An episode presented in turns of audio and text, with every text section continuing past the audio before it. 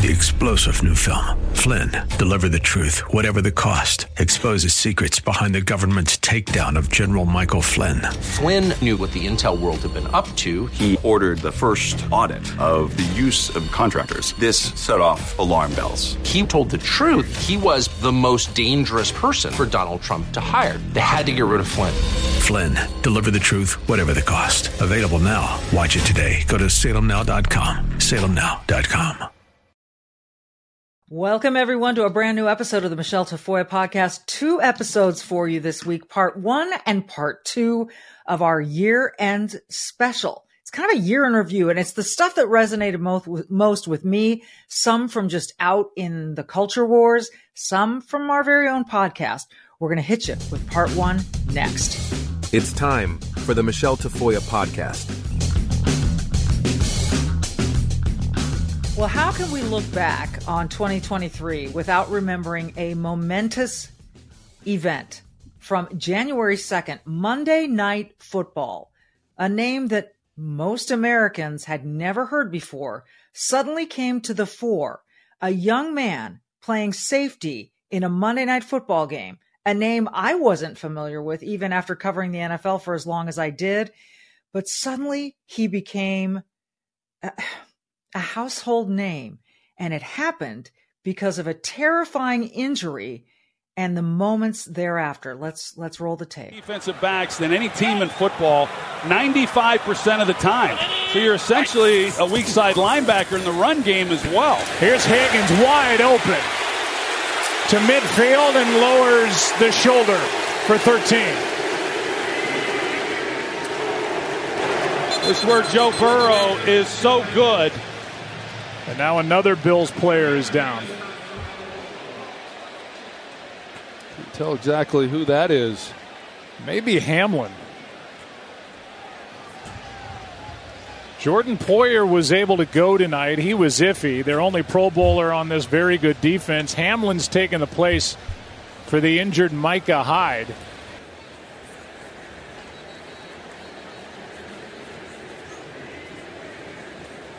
Hmm. That's uh,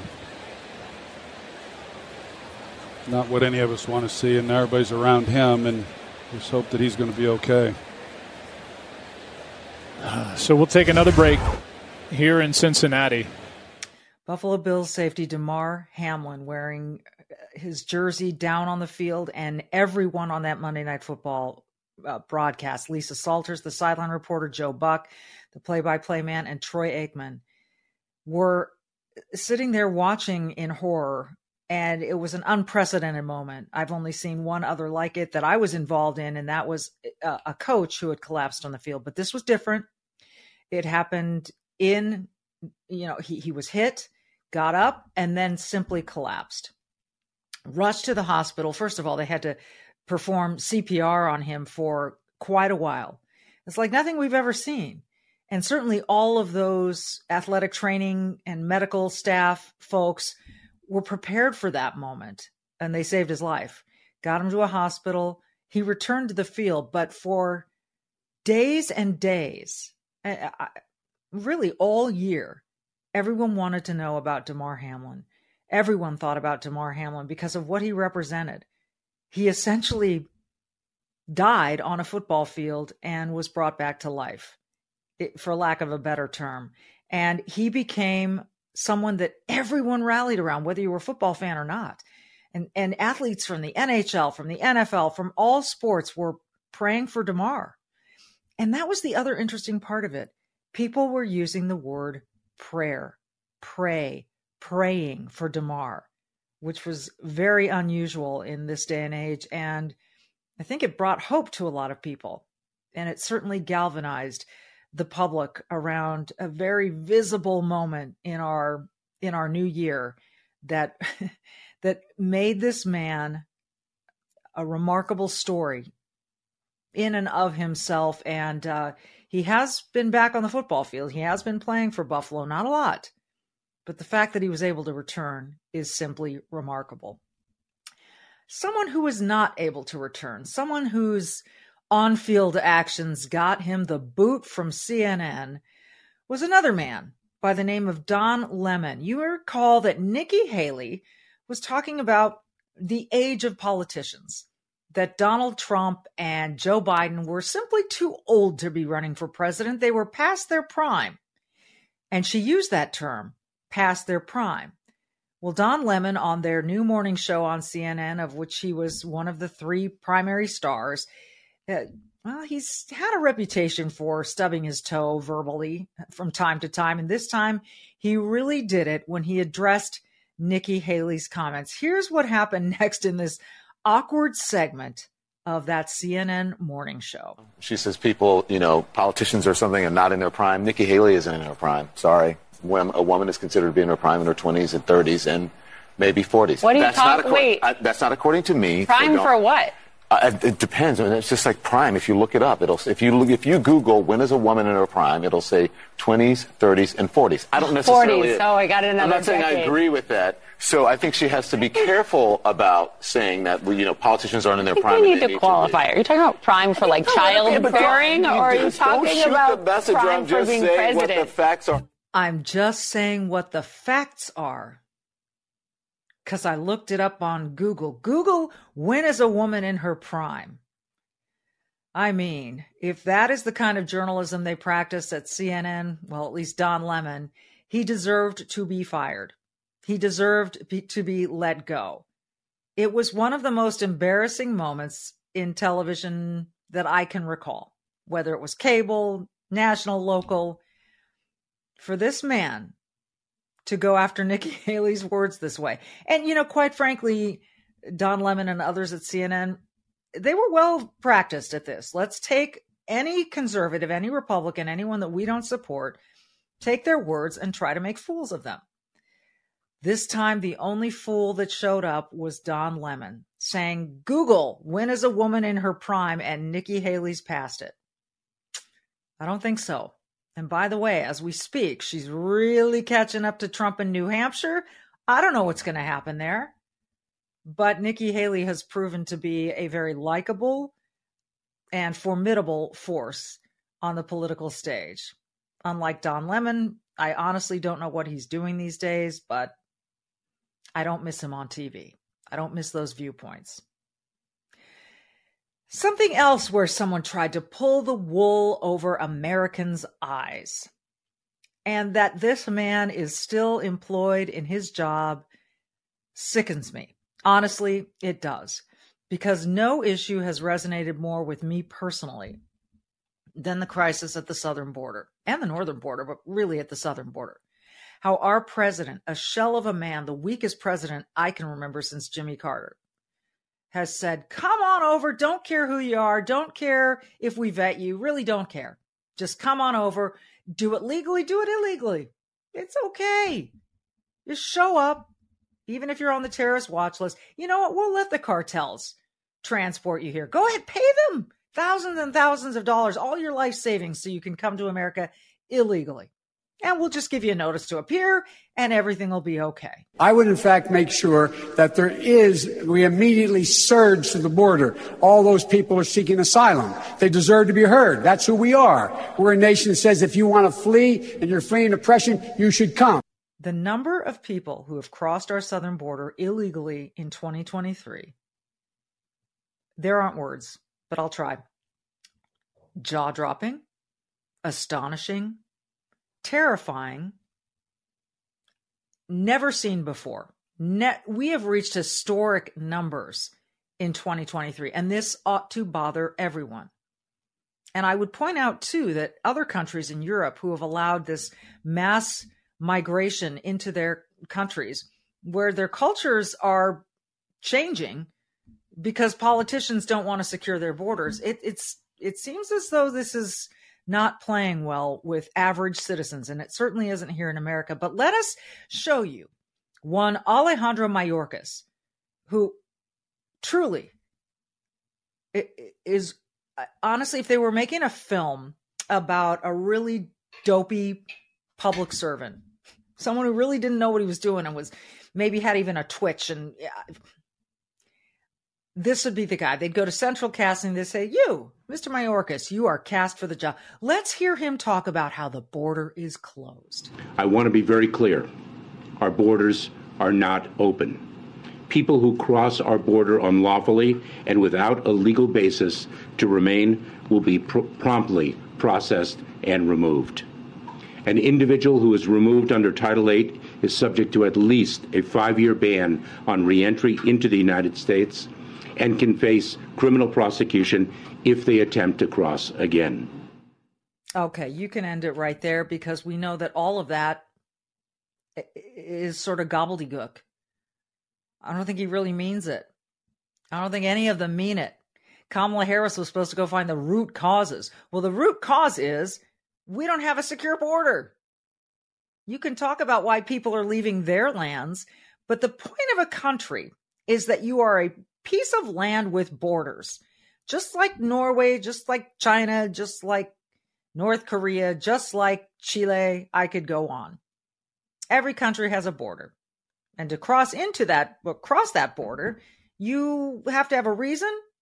You have to be invited. You might have to have a visa. You have to have a passport. But if you go just south of our southern border, you will find hundreds and hundreds and hundreds and hundreds of discarded passports from people who don't want you to know who they are because they drop them once they get to that border and then they cross them. And you know what?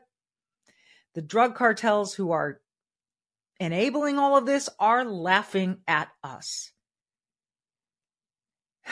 We had Christopher Wray, head of the FBI, tell us on Capitol Hill that all of the alarm bells are ringing. That he's never, since 9 11 of 2001, never seen the, the terror alarms as bright and stark as they are right now.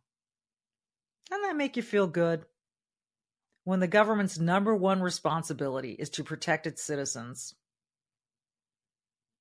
Just imagine going to your front door one day and you open the door and there are hundreds of people on your front lawn. They all seem nice enough, but they want to they want to move in. A, you don't have the room, you don't have the resources, you don't know who they are. Would you let them all in? Just chew on that. That's essentially what's going on at our southern border. All right. Into the culture wars. And one of the young women that I really admire is former University of Kentucky swimmer Riley Gaines, an all American, an all SEC swimmer, and all around courageous woman. She has taken on this battle against transgender women competing against biological women in sports. Now, it still blows my mind that we are actually having a like a like an argument, a debate about this. Now, I, I welcome debate, so let's have it. But you see, if you're born male, you're born with a different set of chromosomes and a, a whole different set of DNA than if you're born female. Biological women can give birth, biological men cannot. Biological women, uh, well, they have this monthly cycle thing that allows them to get pregnant and give birth.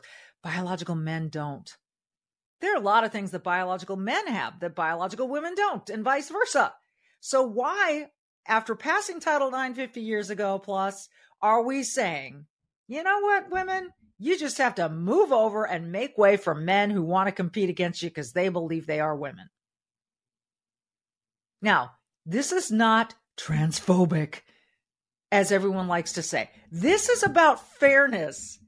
This is about preserving stuff that spaces and competition for women, opportunities for women. And people keep saying, oh, this doesn't happen very often. It's not a big deal. You need to look at the headlines because it seems like every day I wake up, I can find a bicycle race, uh, some wrestling, weightlifting, something somewhere where a biological man or two are on the podium at the expense of the women who are competing. This is just so flat out wrong. But Riley Gaines has become an absolute force. And when we first had her on the Tafoya podcast, the Michele Tafoya podcast, she had like 18,000 followers on Twitter. She now is a household name. But let's revisit this moment with Riley Gaines from the Tafoya podcast earlier this year it just blows my mind. You have people like Brittney Griner, you have someone like Megan Rapinoe, and those 37 other athletes who signed on. You have someone like Billie Jean King, who was once a crusader for women's sports. We really have Billie Jean King to a credit for Title IX. And these women are now coming out. Of course, they're either done playing or at the end of their career. And of course, none of these three ladies I've mentioned, they don't have daughters to defend. Um, so hearing them advocate for male inclusion in women's sports and women's spaces and like locker rooms, it's just disingenuous. It's to me, again, knowing these women are done playing or on the verge of being done playing, they have nothing to lose. Um, they would rather be kind and inclusive and virtue signal. But in reality, it's not inclusive to allow men into our sports. It's it's exclusive. It's exclusive to the very female athletes who Title IX was passed to protect. Here's one of the many reasons I love Riley Gaines. She is fearless. She does not waver. Her commitment to this cause is unwavering. She will go anywhere and talk to any audience on the planet and make her case. And a case is pretty simple. It's pretty simple. So this doesn't have to do with whether or not you want to live your life as a transgender female or trans transgender male. It, this is not this is not about how you living your life in your own personal truth. This has to do with competition and opportunities and things being taken away from from women in a way that is so blatantly unfair that I'm astonished we have to keep having this conversation. Let's hope that 2024 looks a little better. But on the topic of transgenderism, we had a phenomenal guest named Laura Becker. She transitioned at a very young age and has lived to regret it. And now wants to find love with a biological man and have a family if she can. Her story is one of many. You hear about a lot of these, frankly. And they're coming to the fore more and more. And I think what's going to happen is this gender affirmation sort of uh, medical alliance is going to be busted up by lawsuits. Gender affirming care should not be mandatory. No doctor should have to practice this. Have you seen the way that they mutilate some of these bodies?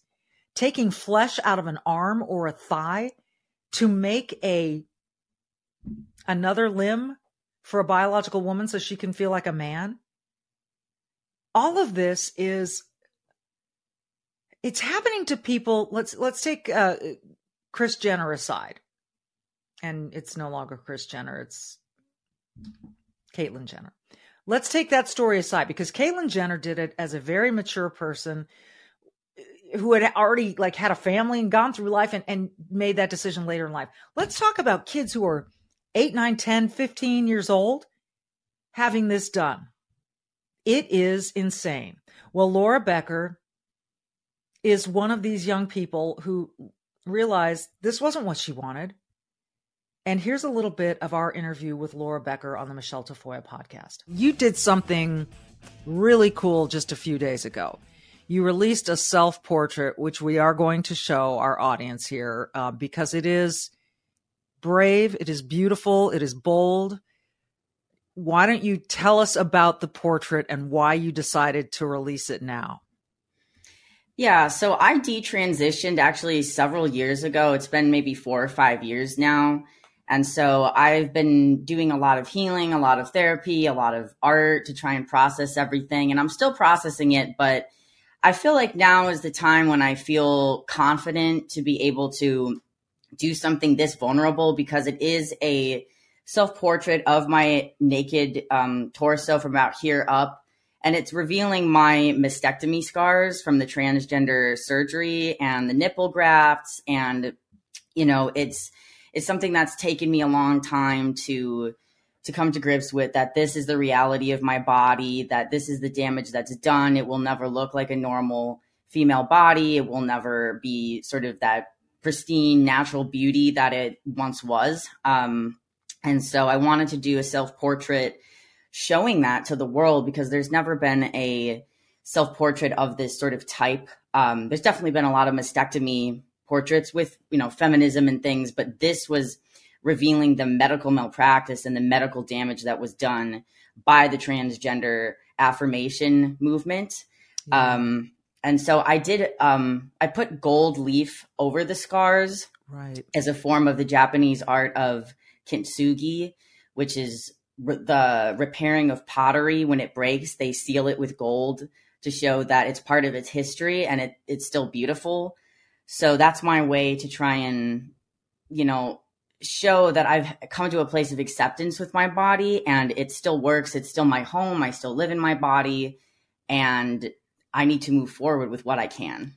I thought that self portrait was one of the most brave, bold, beautiful things I'd ever seen. And her willingness to talk about it in that way.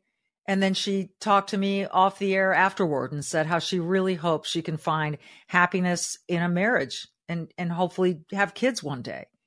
She was delightful. I absolutely fell in love with her. I encourage you to revisit that episode. She was just uh, an amazingly brave and fragile person, but finding her strength in coming back at these people who did this to her. So we wish her well and we hope to catch up with her again in 2024.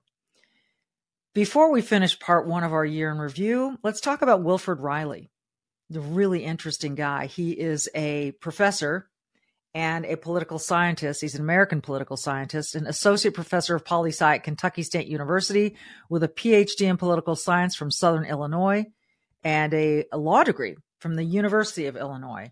And he's part of a really cool podcast, but we had him on ours and we talked about the end of affirmative action, which finally happened through a Supreme Court decision. And let's hear what Wilfred Reilly, himself a black man, had to say about that decision. I mean, I'm a I'm a big nerd and actually went to law school, so I read, I looked at the opinion, I read through the footnotes, and I mean, mm-hmm. Thomas said quite a few things that were pretty piercing. I mean, one of them was that in the absence of any racial problems whatsoever, the political left would have to make some up to justify a good deal of their agenda. I mean, what he's doing here is talking about the odd idea that opposing large scale racial preferences for one group is itself a form of racism. Mm-hmm. And he's saying, well, no, to the majority of this court, the kind of programs that are in place here, where you're evaluating the personalities, quote unquote, of Asian American university applicants, or where you have a, I believe it was a 345 point application advantage as a black man over an Asian or in some cases a Caucasian individual, um, that that's completely unfair. So the allegations of prejudice that are being brought to justify these policies in many cases aren't real at all. The policies themselves are the problem. The policies themselves are the problem. I really enjoyed that conversation. Another one worth revisiting. Well, that got us through about half the year. We're going to get through the next uh, in our part two, which comes out later this week. We hope you'll join us for that one because there we only scratched the surface of what happened in 2023 and what's going to affect 2024. So join us next time, and until then, be brave and do good. And we'll see you in a couple days.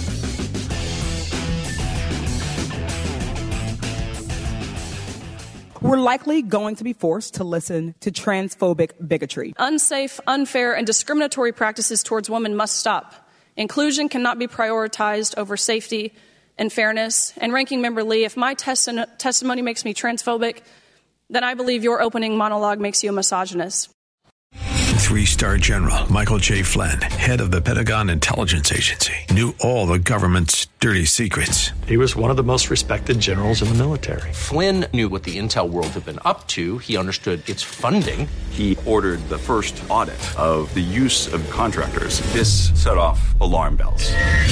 The explosive new documentary, Flynn, Deliver the Truth, Whatever the Cost, and covers the facts behind this scandal. Flynn told the truth. He was the most dangerous person for Donald Trump to hire. I find out the worst enemy that I'm going to face in my life is right here in America. They took my assessment and they wanted me to change it. And I was like, I'm not changing it. They had to get rid of Flynn with in depth interviews, archival footage, and never before seen personal records of the man behind the headlines. I just felt like I was drowning. Flynn, deliver the truth, whatever the cost. Available now. Watch it today. Go to salemnow.com. Salemnow.com.